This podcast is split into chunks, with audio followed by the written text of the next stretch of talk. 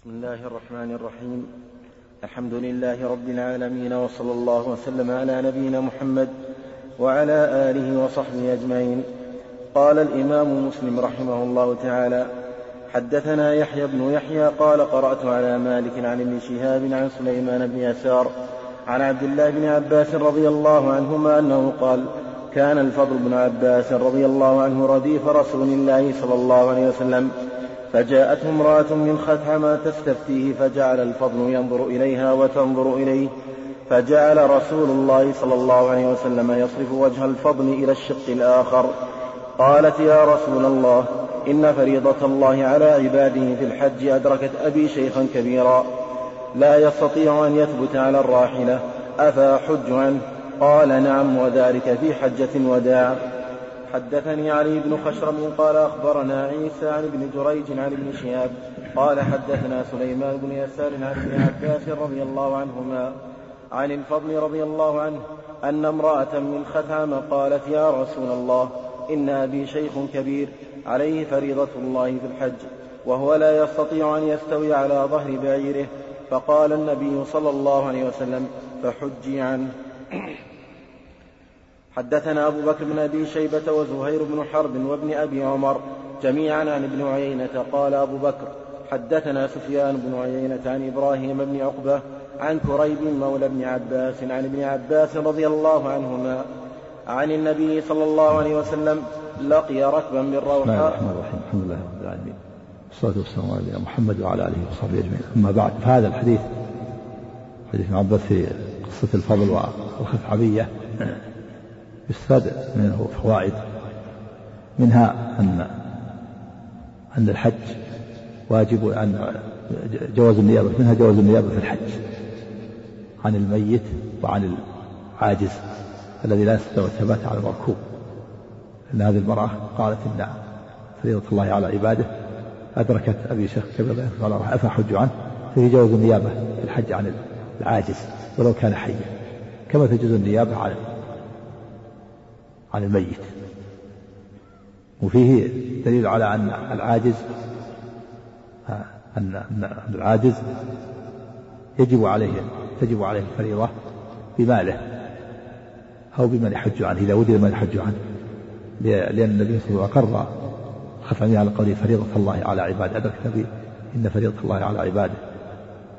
أدركت بي شيخا كبيرا فدل على أن فريضة عليه إذا وجد من يحج عنه وجد من يحج عنه أو كان مستطيعا بماله فإنه يريد من يحج عنه أما إذا كان عاجزا بالمال عاجزا بالبدن فليس عليه شيء. يقول الله عز وجل ولله على الناس حج البيت من استطاع إليه سبيلا فإذا كان قادرا بماله فإنه يجب عليه أن يريد من يحج عنه إذا كان عاجزا ببدنه. فهذه المرأة حجت عن أبيها وقالت إن فريضة الله على عباده. هذا كتب لي شيخا. كبيرا لا يدخل على الراحلة ولا يدخل على الراحلة يعني لكبر سنه ومثله إذا كان مريضا لا يرجى برؤه قرر الأطباء بأنه لا يرجى برؤه فإنه حج عنه. في على جواز النيابة في الحج وجوب النيابة عن العاجز إذا كان إذا وجد من يحج عنه وفيه جواز الحج عن المرأة. حج المرأة عن الرجل وأن المرأة لها أن عن الرجل. فيحج الرجل عن المرأة ويحج المرأة عن الرجل. وفيه إنكار المنكر باليد وعن القدرة عليه. فإن فإن الفضل العباس جعل ينظر إلى خثعمية وجعلت تنظر إليه فجعل النبي صلى الله عليه وسلم يصرف وجه الفضل إلى الشق الآخر. هذا إنكار إنكار المنكر باليد مع القدرة عليه. واللفظ الآخر أنه كان الفضل رجلا عسيما شابا جاءت تنظر إليها وانظر إليه. جاء في غير الصحيح أن أن العباس قال لويت عنق ابن عمك. فقال النبي صلى الله عليه وسلم رأيت شابا وشابا فلم, آمن الشيطان عليهما عليهما. استدل به بعضهم على أن المرأة سافرة الوجه وأنه, لا وأنه يجوز للمرأة أن تكشف وجهها وأن وجهها ليس بعورة لكن هذا الاستدلال ليس بصحيح لأن الحديث حديث مجمل تفسره الأحاديث النصوص الأخرى فإن أحاديث فإن نصوص آه، الحجاب نصوص محكمة. نصوص محكمة لا إشكال فيها. وهذا الحديث مشكل ومجمل فلا بد أن نرد إلى الحديث النصوص الواضحة. نصوص الحجاب واضحة قال الله تعالى وإذا سألتموهن متاعا فاسألوهن من وراء حجاب. والحجاب الذي يحجب المرأة عن الرجل قد يكون الحجاب باب قد يكون جدار قد يكون ستار على وجهها. قال الله تعالى يا أيها النبي قل لأزواجك وبناتك ونساء المؤمنين يدنين عليهن من جلابيبهن. وقال سبحانه وليضربن بخمرهن على جيوبهن. قال المفسرون إنما يضربن بخمر أنها أنها آه، تجعل خمارها ينزل من على رأسها على وجهها وعلى وعلى صدرها. وليضربن بخمرهن على جيوبهن. ومن ذلك ما ثبت في الصحيح قصة عائشة في قصة الإفك أنه لما الجيش لما ذهبوا وتركوا عائشة لما رحل هذا الشباب الذين يرحلون هودج عائشة ظنوا أنها فيه تركوها بقيت في مكانها. كان تأخر صفوان بن معطل السلمي فجاء إليها وغلبتها عينها فعرفها فجعل يقول إنا لله وإنا إليه راجعون. قالت عائشة فاستيقظت باسترجاع صفوان فخمرت وجهي بجلبابي وكان يعرفني قبل الحجاب. هذا في صحيح البخاري. قالت فاسترجع فاستيقظت باسترجاع صفوان كانت نائمة. فخمرت وجهي بجلبابي يعني غطيت وجهي بجلبابي وكان يعرفني قبل الحجاب. دل على أن النساء قبل الحجاب يكشفن الوجوه. أما بعد الحجاب فكنا يستر الوجوه. وهذا صريح لا إشكال فيه. خمرت وجهي بجلبابي وكان يعرفني قبل الحجاب وكذلك ما جاء في سنن أبي داود عن عائشة رضي الله عنها قالت كان الركبان يمرون بنا ونحن مع رسول الله صلى الله عليه وسلم محرمات. فإذا حذونا أسترت إحدانا جلبابها على وجهها. فإذا جاوزونا كشفنا. وهذا في الحج. وأما هذا الحديث ففيه أنه ينظر إليها وتنظر إليه لكن ليس صريح بأنها كاشفة الوجه. قد ينظر إليها مثلا وهي وهي متسترة. وهي, وهي ساترة الوجه ينظر إليها من طولها أو ومن أجل طولها أو قدها أو من أجل ظهر شيء من من جسدها أو أنه بدأ شيء من وجهها. ولم بدأ شيء من وجهها لم ينتبه له النبي صلى الله عليه وسلم. أو ما أشبه ذلك. المقصود أن هذا مجمل. لا بد أن يفسر بالنصوص الأخرى. ولا يتعلق بالأحاديث بالنصوص المشكلة المجملة ويترك الأحاديث المجملة. ويترك النصوص الواضحة إلا أهل الزيغ. أهل الزيغ طريقتهم يتعلقون بالنصوص المجملة المشتبهة ويتركون النصوص الواضحة. الله تعالى فأما الذين في قلوبهم زيغ فيتبعون ما تشابه منه. ابتغاء الفتنة وابتغاء تأويله.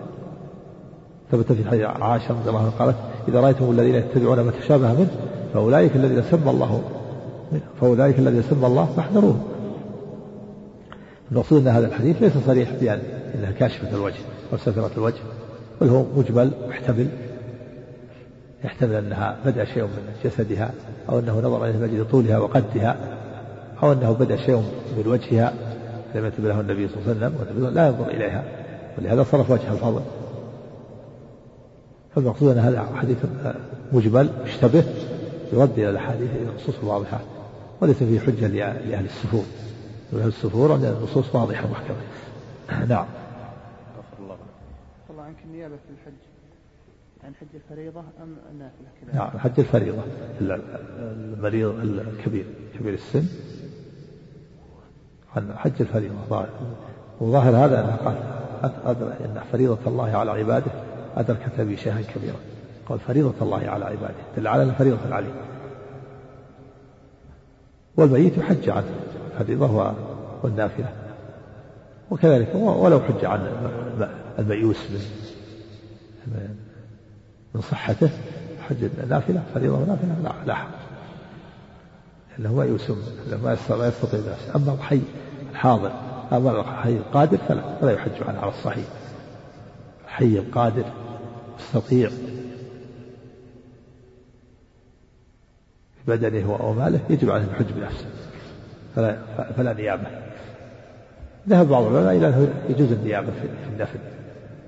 حتى حتى حتى الحي القادر الحنابلة وغيرهم. إنما إنما النيابة الذي يجب عليه الحجة الفريضة بنفسه والنيابة يجوز في النفل لكن هذا قول قول مرجوح. نعم. نعم حج المرأة عن الرجل.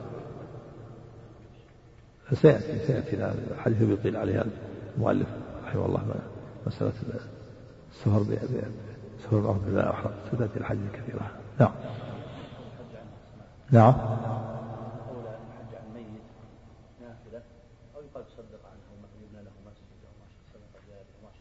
أما إذا كان وصية تنفذ الوصية.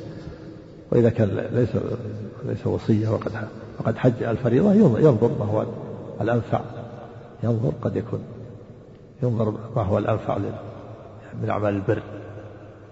الحي والميت ينظر. قد يكون مثلا الإنفاق بالجهاد أنفع. قد يكون إنفاق حاجة شديدة ونزل بالناس شدة ومجاعة قد يكون الإنفاق أولى في هذه الحال وإذا لم هناك حاجة ينظر ما هو الأنفع والأولى. إذا وجد حاجة للجهاد يكون مقدم الجهاد وهكذا. وإذا كان لم يكن رأى أن الحج عليه حج نعم. هذا يختلف اختلاف الأحوال. والحاجات. نعم. والدعاء يدعى له هذا وهذا. الدعاء يدعى له ويتصدق عنه ويحج عنه كل هذا ينفع الميت. ما يمنع الدعاء ما يكفر يحج له ويدعو عنه نعم. حدثنا أبو بكر بن أبي شيبة وزهير بن حرب وابن أبي عمر جميعا عن ابن عيينة قال أبو بكر حدثنا سفيان بن عيينة عن إبراهيم بن عقبة عن كريب مولى بن عباس عن ابن عباس رضي الله عنهما عن النبي صلى الله عليه وسلم لقي رجلا بالروحاء فقال من, من القوم؟ قالوا المسلمون. فقالوا من أنت؟ قال رسول الله. فرفعت إليه امرأة صبيا فقالت ألي هذا حج؟ قال نعم ولك أجر.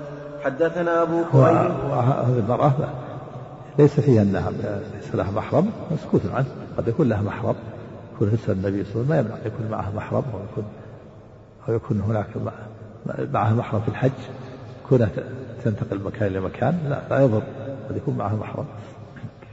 وعلى حديث حديث وجوب المحرم ستأتي إن شاء الله. وهذا حديث يدل على الحج على جواز حج الصبي الذي لم يبلغ. كما ذهب إلى جمهور العلماء وأن الحج وأن أنه يصح حج الصبي. ولو كان طفلا في المهد لكن كان دون التمييز فإنه ينوي عنه الإحرام وليه. ينوي بقلبه الإحرام عنه ويلبي عنه. وإن كان مميزا فإنه يحرم بإذن وليه. قل علي هذا حج؟ قال نعم دليل على أن الحج له. الحج له. ولكن ولكن ولي له أجر المعونة والسبب. وذهب أبو حنيفة إلى أن أن أنه الحج عن باب التبريد. أن هذا من باب التبريد يحج عن باب التبريد حتى يتمرن كما يتمرن في الصلاة. وذهب بعض أهل البدع إلى المنع من الحج الصغير لكن هذا باطل. والصواب أنها أنه يصح حجه ويكون الحج له. وليس من باب التمريض فقط بل له حج. لا لا تسقط عن الفريضة يكون حج نفل وإذا حج وإذا بلغ فإنه حج حجة الإسلام. ومثله العبد إذا حج بإذن سيده فإنه لا يجزي عن حجة الإسلام. الحديث لما جاء في الحديث أيما صبي حج ثم بلغ الحنث فعليه أن يحج حجة أخرى وأيما عبد حج ثم أعتق فعليه أن يحج حجة أخرى. نعم حدثنا أبو كريب محمد بن العلاء قال حدثنا أبو أسامة عن سفيان عن محمد بن عقبة عن كريب عن ابن عباس رضي الله عنهما قال رفعت امرأة صبيا لها فقالت يا رسول الله ألي هذا حج؟ قال نعم ولك أجر وحدثني محمد بن المثنى قال حدثنا عبد الرحمن قال حدثنا سفيان عن إبراهيم بن عقبة عن كريب أن امرأة رفعت صبيا فقالت فقالت يا رسول الله ألي هذا حج؟ قال نعم ولك أجر وحدثنا ابن المثنى وحدثنا ابن المثنى قال حدثنا عبد الرحمن قال حدثنا سفيان عن محمد بن عقبة عن كريب عن ابن عباس رضي الله عنهما بمثله. وحدثني زهير بن حرب قال حدثنا يزيد بن هارون قال أخبرنا الربيع بن مسلم. الربيع بن مسلم القرشي عن محمد بن زياد عن أبي هريرة رضي الله عنه قال خطبنا رسول الله صلى الله عليه وسلم فقال أيها الناس قد فرض الله عليكم الحج فحجوا. فقال رجل أكل عام أكل عام يا رسول الله؟ فسكت حتى قالها ثلاثا فقال رسول الله صلى الله عليه وسلم لو قلت نعم لوجبت ولما استطعتم. ثم قال ذروني ما تركتكم فإنما هلك من كان قبلكم بكثرة سؤالهم واختلافهم على أنبيائهم. فإذا أمرتكم بشيء فأتوا منه ما استطعتم وإذا نهيتكم عن شيء فدعوه نعم هذا الحديث يدل على أن الحج لا يجب إلا في العمر مرة وجاء في الحديث الآخر الحج مرة ثم زاد فهو تطوع رواه الإمام أحمد. في حديث هنا هذا الرجل هو الأقرع بن حابس ثم قال يا أيها الناس إن الله كتب عليكم الحج فحجوا قال أكل عام يا رسول الله؟ فسكت. فقال فقلت له قلت نعم لوجبت ولو وجبت فما استطعتم احتج به بعضهم على النبي صلى الله عليه وسلم يجتهد. هذا بالاجتهاد وأنه يقر وأنه قد يقر على اجتهاده. يأتي الوحي وأن يقر على اجتهاده. أو لا؟ وفيه دليل على أنه لا ينبغي كثرة المسائل كثرة الأسئلة التي لم تقع أو أو التي قد تكون سببا في في التحريم في تحريم شيء على الناس. ولهذا قال ذروني ما تركتكم فإنما هلك من كان قبلكم بكثرة مسائلهم واختلافهم على أنبيائهم فيه دليل على كثرة المسائل كثرة الأسئلة والاختلاف من أسباب الهلاك ولهذا قال ذروني ما تركت فإنما هلك من قبل كثرة مسائلهم واختلافهم على أنبيائهم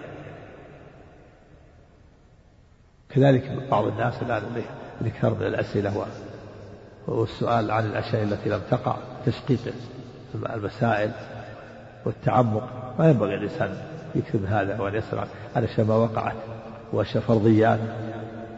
إذا كان كذا فما يكون كذا وإذا كان كذا فما يكون كذا. يسأل الإنسان ربه العافية ولا يكتب عن الأسئلة التي لم تقع والأشياء الفرضيات. إنما يسأل عن الشيء المهم الشيء الذي يخصه والذي لا بد له منه. وفيه دليل على أن المنهيات يجتنبها الإنسان. وأما الأوامر فإنه يفعل ما يستطيع منها ويسقط ما عجز عنه. ولهذا قال النبي صلى الله عليه وسلم فإذا أمرتكم بأمر فأتوا منه استطعتم وإذا نهيتكم عن شيء فاجتنبوه.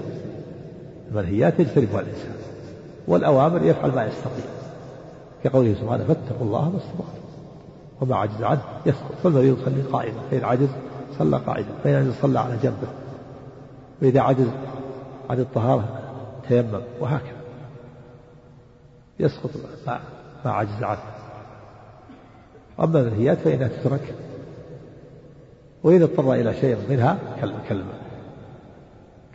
كما اضطر إلى الميتة فإنها تكون مباحة له في هذا الوقت. في هذا الحال ولا تكون منهيا عنها. إذا خاف على نفسه الموت ولم يجد إلا ميتة صارت الميتة حالا له بل كانت عزيمة في حاله.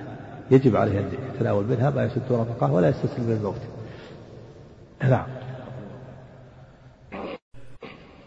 حدثنا زهير بن حرب ومحمد بن مثنى قال حدثنا يحيى وهو القطان عن عبيد الله قال أخبرني نافع عن ابن عمر رضي الله عنهما أن رسول الله صلى الله عليه وسلم قال لا تسافر المرأة ثلاثا إلا ومعها ذو محرم.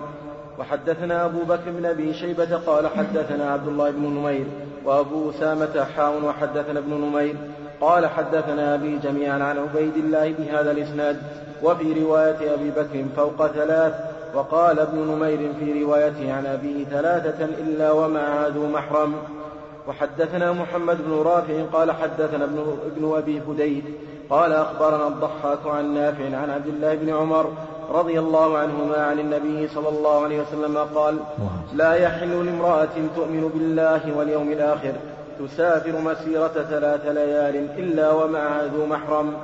حدثنا قتيبة بن سعيد وعثمان بن أبي شيبة جميعا عن جرير. قال قتيبة حدثنا جرير عن عبد الملك وهو ابن عمير عن قتعة عن أبي سعيد رضي الله عنه قال سمعت منه حديثا فأعجبني. فقلت له أنت سمعت هذا من رسول الله صلى الله عليه وسلم؟ قال فأقول على رسول الله صلى الله عليه وسلم ما لم أسمع. قال سمعته يقول قال رسول الله صلى الله عليه وسلم لا تشد الرحال إلا إلى ثلاثة مساجد مسجدي هذا والمسجد الحرام والمسجد الأقصى. وسمعته يقول لا تسافر لا تسافر المرأة يومين من الدهر إلا ومعها ذو محرم منها أو زوجها. وحدثنا محمد هذا في النهي عن شد الرحال النهي عن شد الرحال لبقعة يتعبد فيها أو إلا هذه البقع الثلاث هذه المساجد الثلاث المسجد الحرام. وما مسجد النبي صلى الله عليه وسلم الأقصى. هذه مساجد الأنبياء. مسجد الحرام مسجد إبراهيم. هو مسجد إبراهيم عليه الصلاة والسلام. ومسجد النبي صلى الله عليه وسلم ومسجد النبي مسجد النبي صلى الله عليه وسلم ومسجد الأقصى. بناه يعقوب وهو إسرائيل وهو حفيد إبراهيم عليه الصلاة والسلام. وبين بناء المسجد الأقصى والمسجد الحرام أربعين سنة كما جاء في الحديث بينه بينه بين بناء المسجدين أربعون سنة. هذه مساجد الأنبياء. ثلاثة لا تشد الرحال إلا إليها. ومسجد الحرام تضاعف فيه الصلاة بمئة ألف صلاة. ومسجد النبي صلى الله عليه وسلم تضاعف فيه الصلاة بألف صلاة. ومسجد إسرائيل مسجد يعقوب المسجد الأقصى تضاعف فيه الصلاة بخمسمائة صلاة. يعقوب هو إسرائيل. رب بني إسرائيل كلهم سلالة هو ابن إسحاق بن إبراهيم. هو حفيد إبراهيم هو الذي بنى المسجد الأقصى. فلا تشد الرحال لبقعة يتقرب فيها الإنسان إلى الله ويتعبد فيها إلا لهذه الثلاث المساجد الثلاثة ولهذا لما رحل أبو هريرة للطور أنكر عليه أبو بصرة وغفاري وقال لو, لو علمت لما شددت الرحلة إليه. فالطور ليس من هذه فلا يشتد الرحلة الطور. لكن إذا سافر الإنسان لتجارة أو لطلب العلم أو لزيارة هذا ليس من هذا الباب. لكن المقصود أن لا يسافر لبقعة يتقرب فيها إلى الله وللتقرب إلا لهذه المساجد لا هذه البقعة هذه المساجد الثلاث. لكن يسافر لطلب العلم يسافر للتجارة للنزهة لغير ذلك. ما لم يكن هناك محذور. إلا السفر إلى بلاد المشركين له شروط. فلا يسافر الإنسان إلى بلاد المشركين إلا بشروط. يكون هناك حاجة و ويستطيع إظهار دينه. ويستطيع الإجابة على الشبهة التي ترد عليه. نعم.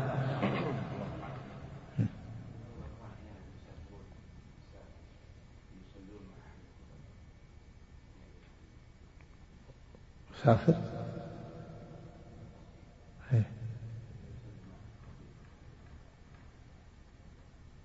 مش مقصود من هذا مصلي إذا كان يستفيد طيب. إذا كان في فائدة فلا بأس. كونه ينتقل من مكان إلى مكان ينتقل من مسجد إلى مسجد ليستفيد لا بأس. ها؟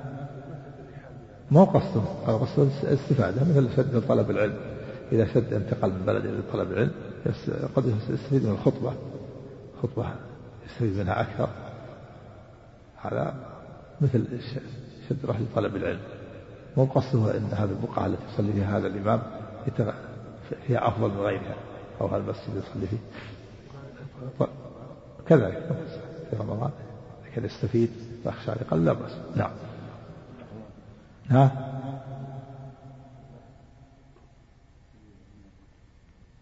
كذلك لا لا هذا أو لزيارة أو مثلا التعزية. نعم نعم. وحدثنا محمد بن المثنى قال حدثنا محمد بن جعفر قال حدثنا يعني السفر للجنازة هذا فيه يحتاج إلى في, في كلام الشيخ محمد بن رحمه الله يرى المنع من هذا يرى نعم حدثنا محمد بن المثنى قال حدثنا محمد بن جعفر قال حدثنا شعبة عن عبد الملك بن عمير قال سمعت قزعة لكن إذا شد الرحمة للصلاة في المسجد الحرام أو للتعزية تعزية. أقارب؟ نعم. قال سمعت قد ها؟ يحتاج يحتاج إلى تأمل ينظر في وجهة النظر. نعم. قال سمعت قزعة قال سمعت أبا سعيد الخدري رضي الله عنه قال سمعت من رسول الله صلى الله عليه وسلم أربعا فأعجبنني وآنقنني نهى أن تسافر المرأة أعجبني وآنقنني. آنقنني هو معنى أعجبني. باب التأكيد. عطف أحد من الآخر التأكيد آنقنني معنى أعجبني نعم. نهى أن تسافر المرأة مسيرة يومين إلا ومعها زوجها أو ذو محرم واقتص باقي الحديث. حدثنا عثمان بن أبي شيبة قال حدثنا جرير عن مغيرة عن إبراهيم عن سهم بن منجاب عن قزعة عن أبي سعيد الخدري رضي الله عنه قال قال رسول الله صلى الله عليه وسلم الله لا تسافر المرأة ثلاثا إلا مع ذي محرم. وحدثني, وحدثني أبو غسان المسمعي ومحمد بن بشار جميعا عن معاذ بن هشام.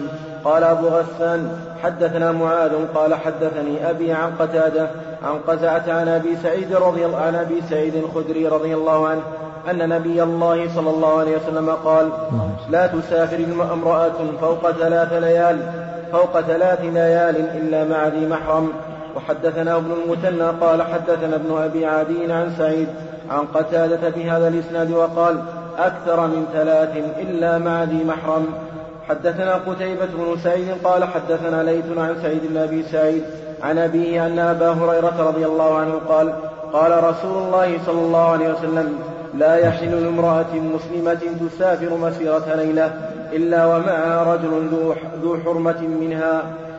حدثنا زهير بن حرب قال حدثنا يحيى بن سعيد عن أبي عن, عن ابن أبي ذئب قال حدثنا سعيد بن أبي سعيد عن أبيه عن أبي هريرة رضي الله عنه عن النبي صلى الله عليه وسلم قال لا يحل لامرأة تؤمن بالله واليوم الآخر تسافر مسيرة يوم إلا مع ذي محرم. وحدثنا يحيى بن يحيى قال قرأت على مالك عن سعيد بن أبي سعيد المقبوري عن أبيه عن أبي هريرة رضي الله عنه أن رسول الله صلى الله عليه وسلم قال لا يحل لامرأة تؤمن بالله واليوم الآخر تسافر مسيرة يوم وليلة إلا مع ذي محرم عليها. قال حدثنا أبو كامل الجحدري قال حدثنا بشر يعني ابن مفضل قال حدثنا سهيل بن أبي صالح عن أبيه عن أبي هريرة رضي الله عنه قال قال رسول الله صلى الله عليه وسلم لا يحل لامرأة أن تسافر ثلاثا إلا ومعها ذو محرم منها. وحدثنا أبو بكر بن أبي شيبة وأبو كريب جميعا عن أبي معاوية. قال أبو كريب حدثنا أبو معاوية عن الأعمش عن أبي صالح عن أبي سعيد الخدري رضي الله عنه قال قال رسول الله صلى الله عليه وسلم لا يحل لامرأة تؤمن بالله واليوم الآخر أن تسافر سفرا يكون ثلاثة أيام فصاعدا إلا ومعها أبوها أو ابنها أو زوجها أو أخوها أو ذو محرم منها. وحدثنا أبو بكر بن أبي, بن أبي شيبة وأبو سعيد الأشج قال حدثنا وكيع قال حدثنا الأعمش بهذا الإسناد مثله. حدثنا أبو بكر بن أبي شيبة وزهير بن حرب كلاهما عن سفيان قال أبو بكر حدثنا سفيان بن عيينة قال حدثنا عمرو بن دينار عن أبي معبد قال سمعت ابن عباس رضي الله عنهما يقول سمعت النبي صلى الله عليه وسلم يخطب يقول لا يخلون رجل بامرأة إلا ومعها ذو محرم ولا تسافر المرأة إلا مع ذي محرم.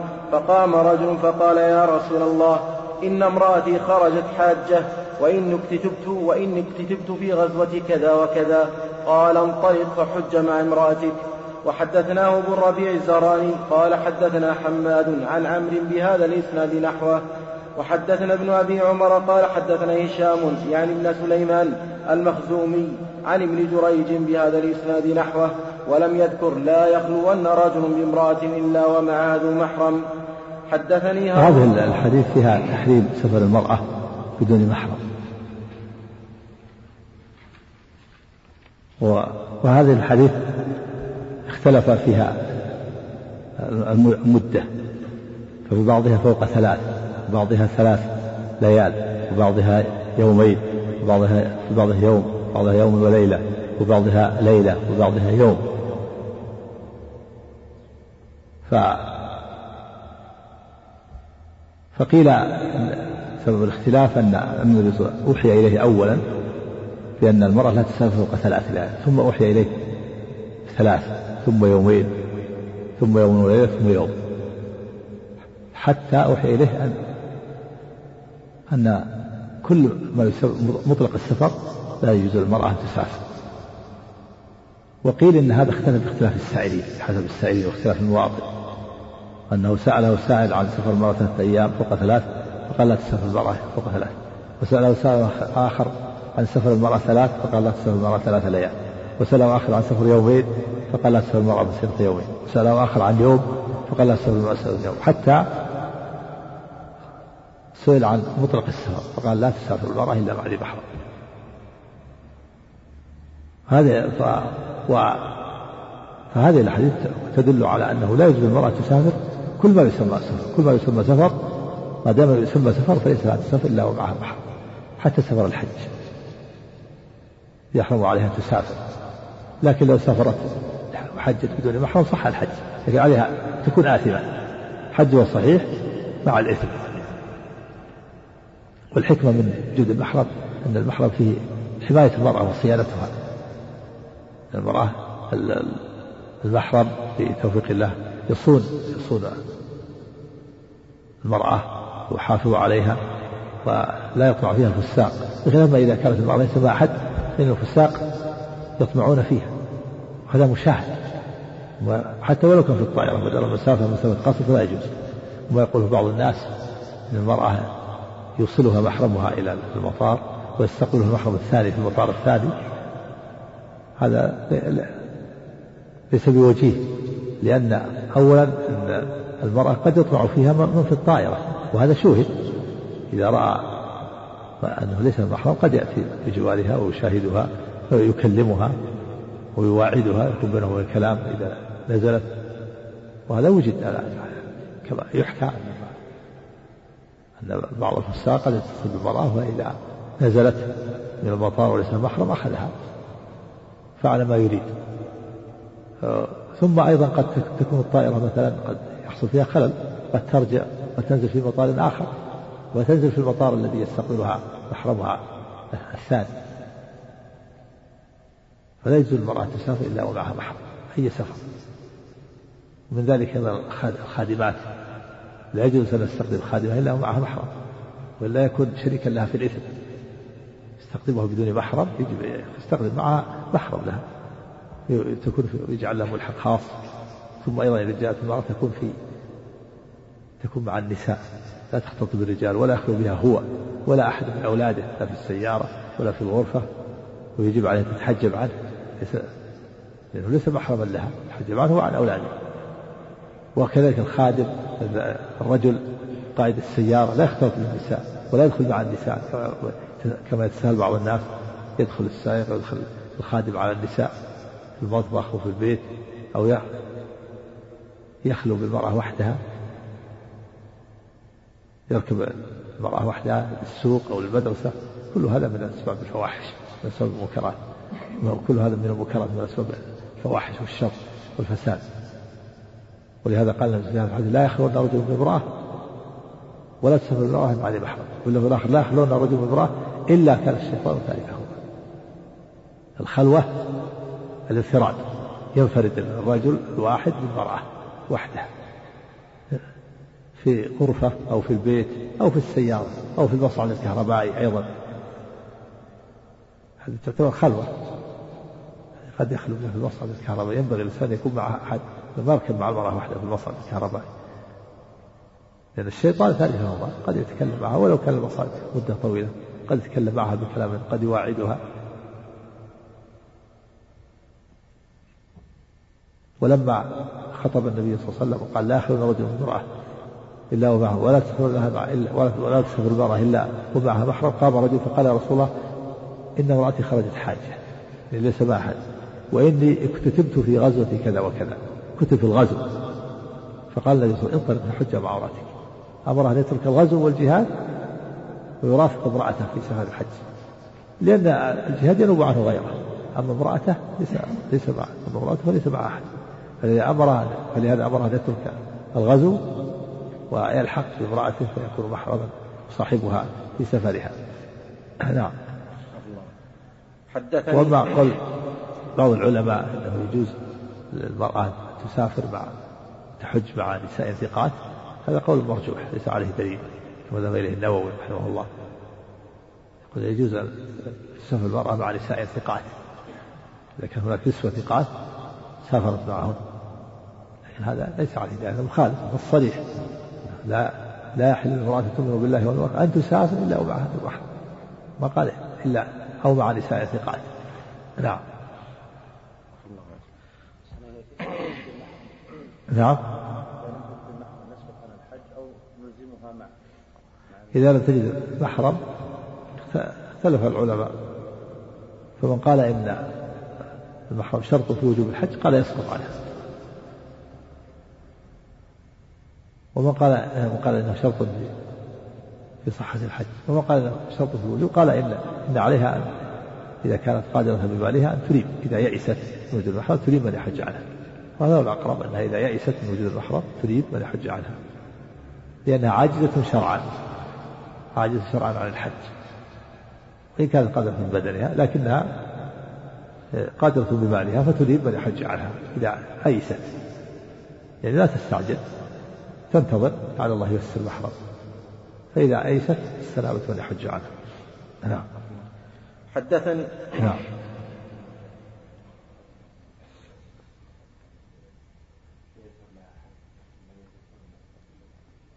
قدمت إيش؟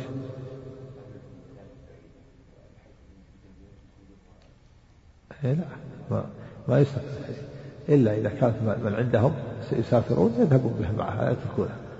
نعم. لأن قد قد تخرج من عند أهلها أو من عند عندهم يحصل عليها ما يحصل عليه. نعم. الله حدثني هارون بن عبد الله قال حدثنا حجاج بن محمد قال قال ابن جريج قال أخبرني أبو الزبير أن علي الذي أخبره أن ابن عمر رضي الله عنهما علمهم أن رسول الله صلى الله عليه وسلم كان إذا استوى على بعيره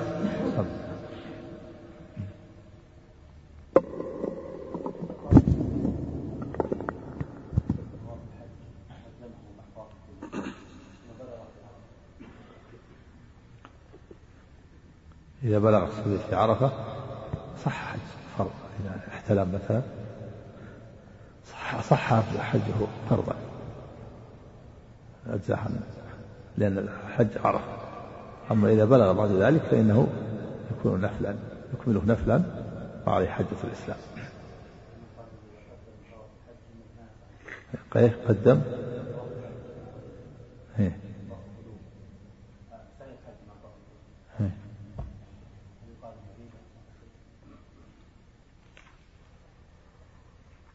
يحتاج إلى نعم. نعم.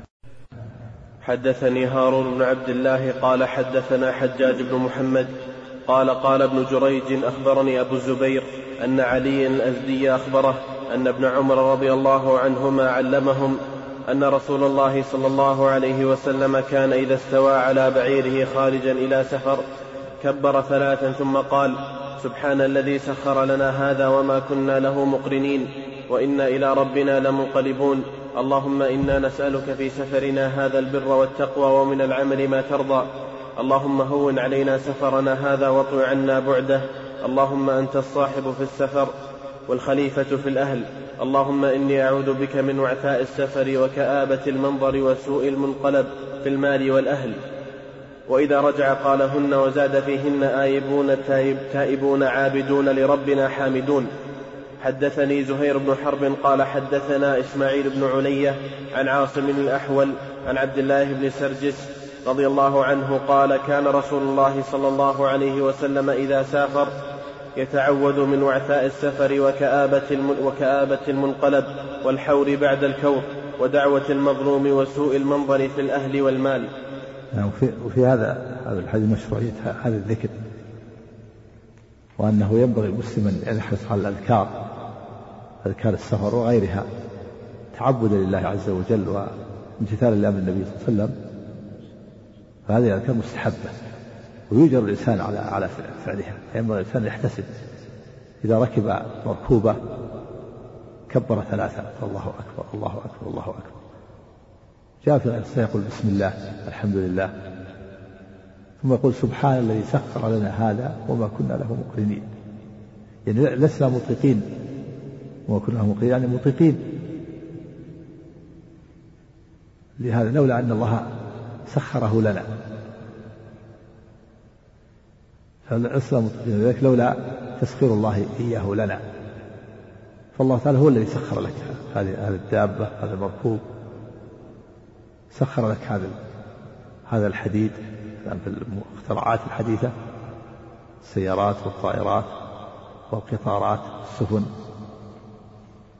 كل هذا سخرها الله سبحانه وتعالى من تسخير الله وتوفيقه. هو الذي خلق الحديد وهذه الذوات فالله هو الذي خلقها وألهم هؤلاء هذه الصنعة حتى صنعوها. هذا من تسخير الله سبحانه وتعالى. سبحان الذي سخر لنا هذا وما كنا له مقيم. لسنا مطيقين لذلك لولا تسخير الله إياه لنا. اللهم إنا نسألك في سفرنا هذا البر والتقوى. سؤال. والبر والتقوى إذا اجتمعا فسر البر بفعل الأوامر. والتقوى بترك النواهي. وإذا أطلق أحدهما شمل الدين كله. مثل قوله تعالى وتعاونوا على البر والتقوى. يعني تعاونوا على فعل الأوامر وترك النواهي. اللهم إنا نسألك هذا البر ومن العمل ما ترضى. اللهم هون علينا سفرنا هذا واطل عنا بعده. اللهم أنت صاحب السفر وخليفته في الاهل اللهم إنا اللهم إني أعوذ بك من وعثاء السفر الوعثاء الشدة والكآبة والمشقة وكآبة اللهم من وعثاء السفر وكآبة المنظر. الكآبة يعني يعني التكدر والحزن الذي يحصل بسبب تغير هذا المنظر. وسوء المنقلب يعني المرجع في المال والأهل والولد اللفظ الآخر أن النبي صلى الله عليه وسلم يتعوذ من من الحول بعد الكور. الحور يعني الرجوع من الطاعة إلى المعصية ومن الإيمان إلى الكفر. وروي من الحور يعني الرجوع. ومن قول تعالى إنه ظن أن لن يحور في الكافر يعني ظن أن يرجع إلى ربه. فيحاسبه ويجازيه ويجازيه. الحور الرجوع.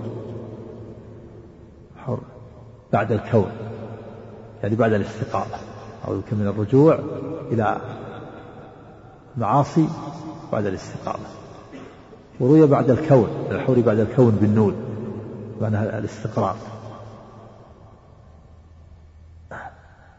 وكان يقول عليه الصلاة والسلام إذا رجع يقول هذه الكلمات ويقول آيبون تائبون عابدون ساجدون لربنا حامدون آيبون راجعون إلى الله.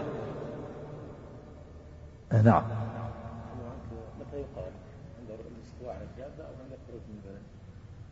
إذا استوى. إذا استوى. كان إذا استوى على على الدابة. إذا استوى على الدابة وإذا قال بعض مفارقة البلد حسن نعم.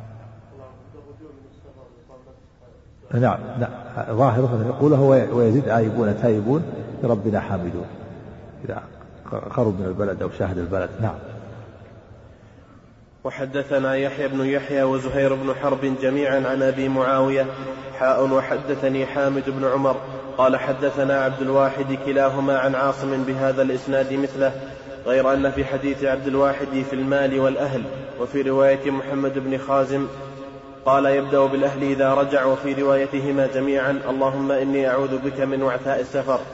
وحدثنا أبو بكر بن أبي شيبة قال حدثنا أبو أسامة قال حدثنا عبيد الله عن نافع عن ابن عمر رضي الله عنهما حاء وحدثنا عبيد الله بن سعيد واللفظ له.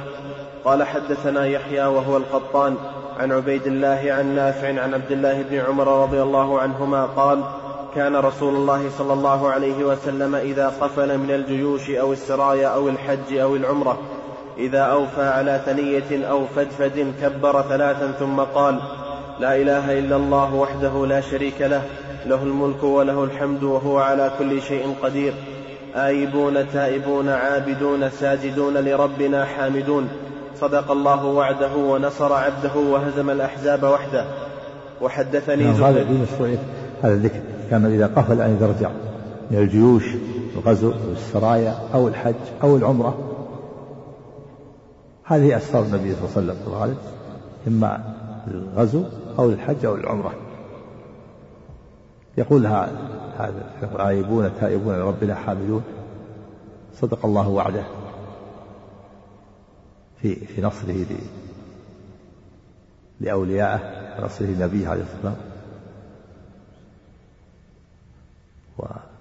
ونصر عبده وهزم الأحزاب وحده الأحزاب الكفار الذين تحزبوا تجمعوا على المسلمين لقتال المسلمين يوم الخندق وأحاطوا بالمدينة الله تعالى هزمهم. ونصر المسلمين بالجنود بالملائكة والريح. كما قال الله سبحانه كما أخبر الله تعالى في سورة الأحزاب. ويا أيها الذين آمنوا اذكروا نعمة الله عليكم إذ جاءتكم جنود فأرسلنا عليهم ريحا وجنودا لم تروها هذا من نصر الله تعالى من هزيمة الله للأحزاب. هزمهم بالجنود والريح. أرسل عليهم ريحا عظيمة صارت تقلع ثيابهم وتكفى قدورهم والملائكة تزلزلهم وتقذف الرعب في قلوبهم حتى رحلوا. وانهزموا فالنبي صلى الله عليه وسلم كان يقول هذا الدعاء إذا رجع لا إله إلا الله وحده لا شريك له له ملك له ملك وهو له وهو على كل شيء قدير له ملك وله الحمد وهو على كل شيء قدير. لا إله إلا الله أنجز وعده ونصر عبده وهزم الأحزاب وحده. نعم. غزو أو الحج أو العمرة في الأسفار في الأسفار نعم في أو في الحج أو في العمرة. إذا قفل من رجع من الجيوش أو السرايا أو الحج أو العمرة. قال هذا. سفر الطاعة. نعم. إيه نعم إذا أقبل قال بلى. إشكال الشارح على قوله قبل قبل هذا؟ وما كنا لهم مقرنين مطيقين.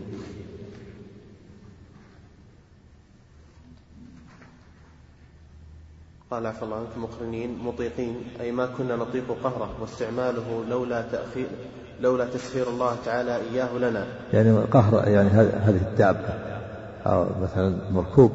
وكذلك الآن المركوبات لا. لسنا مطيقين قهره.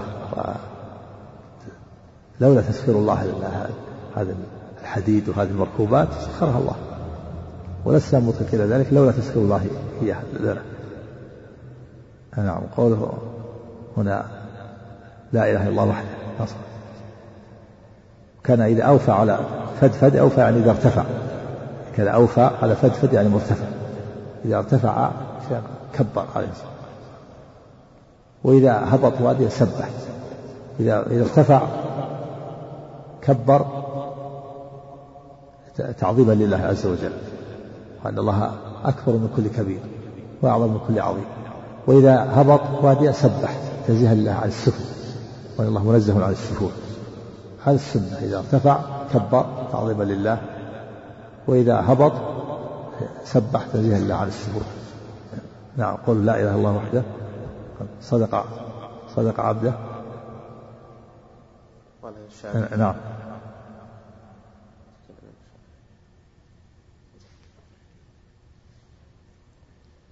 قوله صلى الله عليه وسلم صدق الله وعده ونصر عبده وهزم الأحزاب وحده. نعم. أي صدق وعده في إظهار الدين وكون العاقبة للمتقين. وغير ذلك وغير ذلك من من وعده سبحانه. إن الله لا يخلف الميعاد. وهزم الأحزاب وحده أي من غير من غير قتال من الآدميين. والمراد الأحزاب الذين اجتمعوا يوم يوم الخندق وتحزبوا على رسول الله صلى الله عليه وسلم فأرسل الله عليهم ريحا وجنودا هذا هو العذر. وقيل عام وقيل الكفار في كل زمان. والله تعالى صدق عبده نصر صدق وعده في إظهار الدين وكما قال سبحانه ليظهره على الدين كله ولو كره المشركون ودخل الناس في دين الله أفواجا ونصر عبده نبيه محمد صلى الله عليه وسلم وهزم الأحزاب الذي تحزبوا وأظهر دينه سبحانه وتعالى كما قال ليظهره على الدين كله ولو كره المشركون. وهزم الأحزاب ونصر عبده ورسوله وحزبه وأولياءه. المتقين وهو سبحانه وتعالى وعد بذلك في في كل زمان. إنا لننصر رسلنا والذين آمنوا في الحياة الدنيا ويوم يقوم الأشهاد. نعم.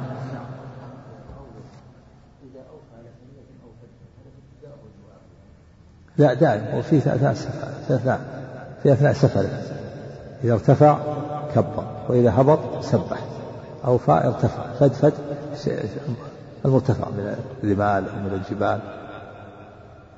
إذا ارتفع كبر تعظيما لله وأنه أكبر من كل كبير وإذا هبط واديا سبح هذا السنة في في أسفاره كلها. في أثناء السفر نعم. قول إيش؟ وكان إذا أوفى على ثنية أو فتفة كبر ثلاثة ثم قال لا إله إلا الله وحده لا شريك له له الملك وله الحمد على كل شيء قدير آيبون تائبون عابدون ساجدون لربنا حامدون صدق الله وعده ونصر عبده وهزم الأحزاب وحده. نعم هذا هذا في الرجوع. آيبون تائبون ربنا حامدون نعم هذا في الرجوع. أما التكبير والتسبيح هذا في أثناء السفر كل ما ارتفع كبر وإذا هبط سبح. نعم. وحدثني زهير بن حرب قال حدثنا إسماعيل يعني بن علية عن أيوب عن أيوب حاء وحدثنا ابن أبي عمر. قال حدثنا معن عن مالك حاء وحدثنا ابن رافع قال حدثنا ابن أبي فديك. قال أخبرنا الضحاك كلهم عن نافع عن ابن عمر رضي الله عنهما عن النبي صلى الله عليه وسلم بمثله إلا حديث, إلا حديث أيوب فإن فيه التكبير مرتين. وحدثني زهير بن حرب قال حدثنا إسماعيل بن علية عن يحيى بن أبي إسحاق قال قال أنس بن مالك أقبلنا أقبلنا مع النبي صلى الله عليه وسلم أنا وأبو طلحة وصفية رديفته على ناقته حتى إذا كنا بظهر المدينة قال آيبون تائبون عابدون لربنا حامدون. فلم يزل يقول ذلك حتى قدمنا المدينة. إيه، حتى إذا كنا بظاهر المدينة يعني لما لما أقبل المدينة جعل يقول هذا الذكر يقول هذا الذكر. في مشروع هذا الذكر. إذا أقبل على البلد تائبون تائبون عابدون ساجدون لربنا حامدون. صدق الله وعده ونصر عبده وهزم الأحزاب وحده. وقال مع ذلك كما الذكر الأول لا إله إلا الله وحده لا شريك له وقول وحده على كل شيء قدير. كل هذا مشروع في مشروعية الأذكار في الأسفار. نعم ومستحب وهو عبادة لله عز وجل وامتثال لأمر اقتدى بالنبي صلى الله عليه وسلم. نعم ينبغي الإنسان يحتسب. نعم.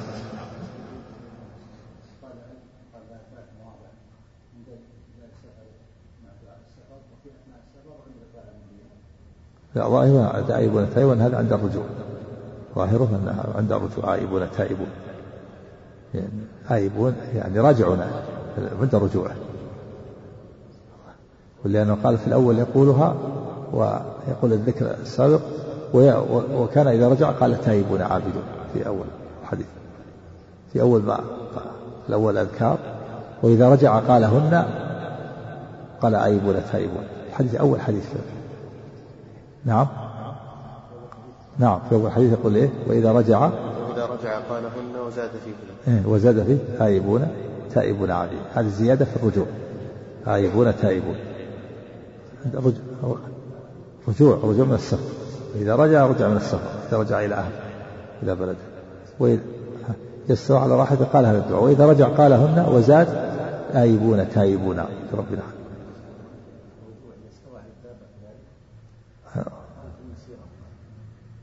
لا في الرجوع يقول ما قال في في ابتداء السفر ويزيد آيبون تائبون نعم. إيه إيه يعني يقبلنا على المدينة. نعم.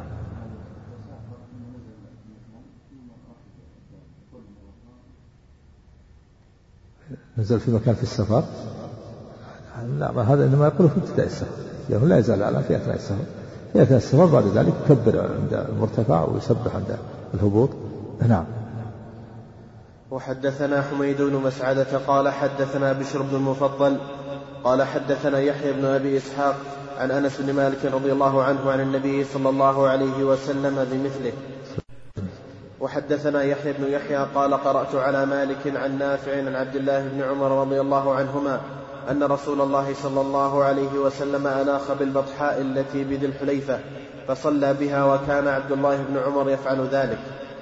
وحدثني محمد بن رمح بن المهاجر المصري قال أخبرنا الليث حاء وحدثنا قتيبة واللفظ له قال حدثنا ليث عن نافع قال كان ابن عمر رضي الله عنهما ينيخ بالبطحاء التي بذي الحليفة التي كان رسول الله صلى الله عليه وسلم ينيخ بها ويصلي بها. وحدثنا محمد بن إسحاق المسيبي قال حدثنا أنس يعني أبا ضمرة عن موسى بن عقبة عن نافع أن عبد الله بن عمر رضي الله عنهما كان إذا صدر من الحج أو العمرة أناخ بالبطحاء التي بذي الحليفة التي كان ينيخ بها رسول الله صلى الله عليه وسلم. وحدثنا محمد بن عباد قال حدثنا حاتم يعني ابن إسماعيل عن موسى وهو ابن عقبة عن سالم عن أبيه أن رسول الله صلى الله عليه وسلم أتي في معرسه بذي الحليفة فقيل له إنك ببطحاء, ببطحاء مباركة. وحدثنا محمد بن بكار بن الريان وسريج بن يونس واللفظ لسريج قال حدثنا إسماعيل بن جعفر قال أخبرني موسى بن عقبة عن سالم بن عبد الله بن عمر عن أبيه رضي الله عنه أن النبي صلى الله عليه وسلم أتي وهو في معرسه من, من ذي الحليفة في بطن الوادي فقيل إنك ببطحاء مباركة. قال موسى وقد أناخ بنا سالم بالمناخ من المسجد الذي كان عبد الله ينيخ به. يتحرى معرس رسول الله صلى الله عليه وسلم وهو أسفل من المسجد الذي ببطن الوادي بينه وبين القبلة وسطا من ذلك. وهذا المعرس معناه نزول المسافر في آخر الليل للاستراحة. يقال له معرس. فيه أن النبي صلى الله عليه وسلم كان إذا رجع من الحج والعمرة أناخ بهذا في ذي الحليفة. وهو الميقات. كان ابن عمر يفعل ذلك التزام النبي صلى الله عليه وسلم. والإناخة بالبطحة ليس من مناسك الحج هذا بالاتفاق. لكن اختلف العلماء هل هو مستحب؟ ذهب الإمام أنه مستحب الميخ بالبطحة. وقال آخرون أنه ليس مستحب وإنما أناخ النبي صلى الله عليه وسلم قرب المدينة حتى لا يدخل المدينة ليلا حتى يتسامع به الناس ويعلمون ويدخلون نهارا. وكان ابن عمر رضي الله عنه يتحرى آثار النبي صلى الله عليه وسلم ويجتهد. في هذا. وهذا محل نظر محل تأمل. الأقرب أنه لا استحباب فيه, فيه نظر. لكن قوله إنك ببطحاء مباركة. أتي وقيل له إنك ببطحاء مباركة. كان ابن عمر يتحرى المكان الذي نزل فيه نزل وينزل فيه. والمكان الذي صلى فيه يصلي فيه. والمسجد المراد مكان الصلاة. وليس هناك مسجد في ذلك الوقت. مسجد كل مكان يصلى فيه يسمى مسجد. قوله صلى الله عليه وسلم جعلت الأرض مسجدا وطهورا. في المسجد الذي يعني في المكان الذي صلى فيه النبي صلى الله عليه وسلم. نعم. هذا اجتهاد ابن عمر ويرى أن هذا مستحب. كان يتتبع آثار النبي صلى الله عليه وسلم في البراري والقفار أيضا. لكن هذا في رجوعه إلى الحج أو أو الغزو كان ينيخ في ذي الحليفة. وفيه أنه أتي وقيل له إنك في بطحاء مباركة. نعم.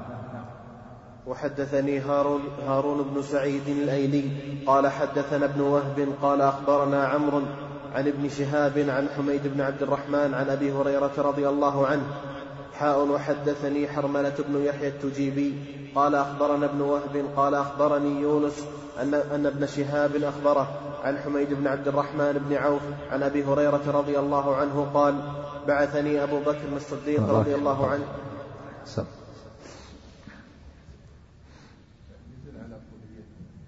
نعم. محل نظر الإمام مالك يقول هذا مستحب النزول فيه لأن هذا بطحة مباركة وإن كان ليس من مناسك الحج. وقال آخرون أن نزوله من أجل أنه جاء أنه عليه الصلاة والسلام ينزل قرب المدينة حتى يعلم أهل المدينة حتى يستعد أهل البيوت والنساء حتى لا يدخل يدخلها ليلا. نعم. ابن عمر كان يجتهد يتبع أثر النبي صلى الله عليه وسلم. نعم.